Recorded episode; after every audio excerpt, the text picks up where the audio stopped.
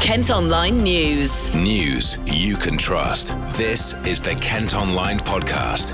Nicola Everett. It's Friday, March the 6th. This is the Kent Weekly 360, a roundup of what's been happening over the past five days. But the headlines this week have been dominated by coronavirus after the first case was confirmed in Kent on Monday. A man working for a company based at Maidstone Studios was diagnosed after returning from Italy. This is what Kent's Director of Public Health, Andrew Scott Clark, had to say at the time. I want to just reassure the public that all's been done to manage the situation. So that contact is now in a high dependency unit in London, and Public Health England are going about contacting all of the close contacts that that person has had in order to give them proper, robust advice about what they should do.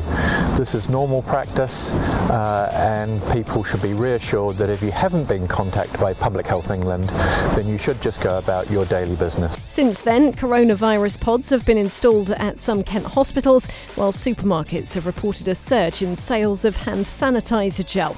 On Thursday, KMTV broadcast a special programme with a group of experts answering questions on COVID 19. Andrew Tate is from financial advisor Kreston Reeves, based in Medway. My view is a business should not fail uh, simply because of this. I think there should be help and support for them, but actually, people will be making decisions now to defer spending, and, and that is going to have a, a fairly immediate impact, unfortunately. There have been concerns over the impact on businesses in the county. Kent County Councillor Harry Rayner is also a shipping consultant. Passenger transport in, uh, in Dover, passenger traffic both for the ferries and potentially for the cruise ships could be significantly impacted, especially when you look at recent uh, cruise ship events with the Westerdam and the Diamond Princess. There are clear implications for places like Dover.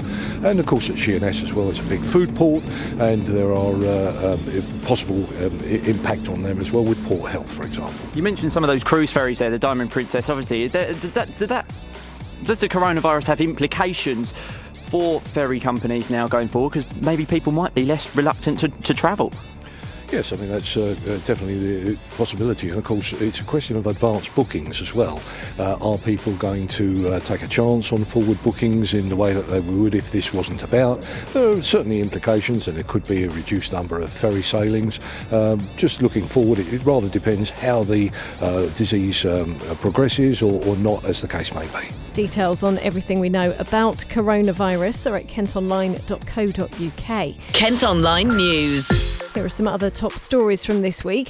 It's claimed women in part of Kent are having to put up with the biggest gender pay gap in the country. Data released by the TUC reveals female workers in Gravesham are earning almost 40% less than their male colleagues.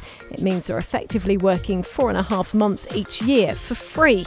Jo James is the chief exec of the Kent Invicta Chamber of Commerce. In today's society, there's no place for this, and, and it's something really that uh, businesses should be quite ashamed of and should actually be putting measures in place um, to ensure that actually people are paid for a job uh, not actually the gender of the person actually delivering and carrying out the job. You know, we, we, in 2020, we should have now um, reached equality in the workplace. We've known about this for a long time.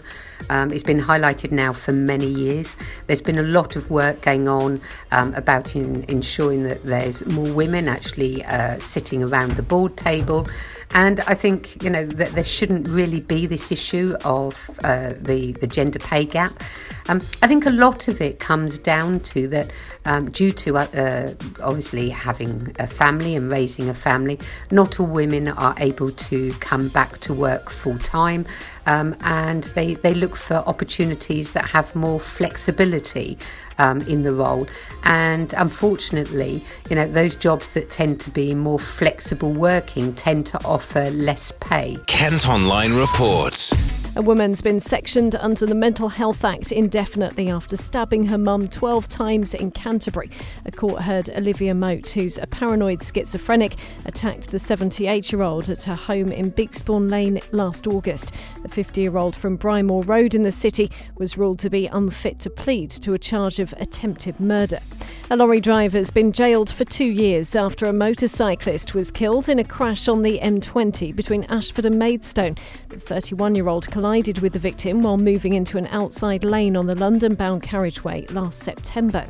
It's been revealed around 120,000 people went to visit the Museum of the Moon exhibition at Rochester Cathedral. The seven metre wide replica was created using NASA technology. Simon Lace from the Cathedral says they've got more exciting projects lined up. We've got um, the world's longest model brick bridge coming for the summer holidays. It's a 34 metre long um, suspension bridge, and alongside the bridge, we'll have lots of model making and bridge building activities for families. And then in October this year, we'll have a son et lumière, a light show, um, so people can come to the cathedral and see the thing the inside of the cathedral lit up with amazing colours, uh, on a, again on a theme of space. And ahead of International Women's Day this weekend, Kent sprinter Dina Asher Smith is being made into a Barbie. A doll's been created to honour the sprinter's achievements and inspire the next generation of young women. It's part of the toy company's Sheroes range, which highlights female role models from around the world.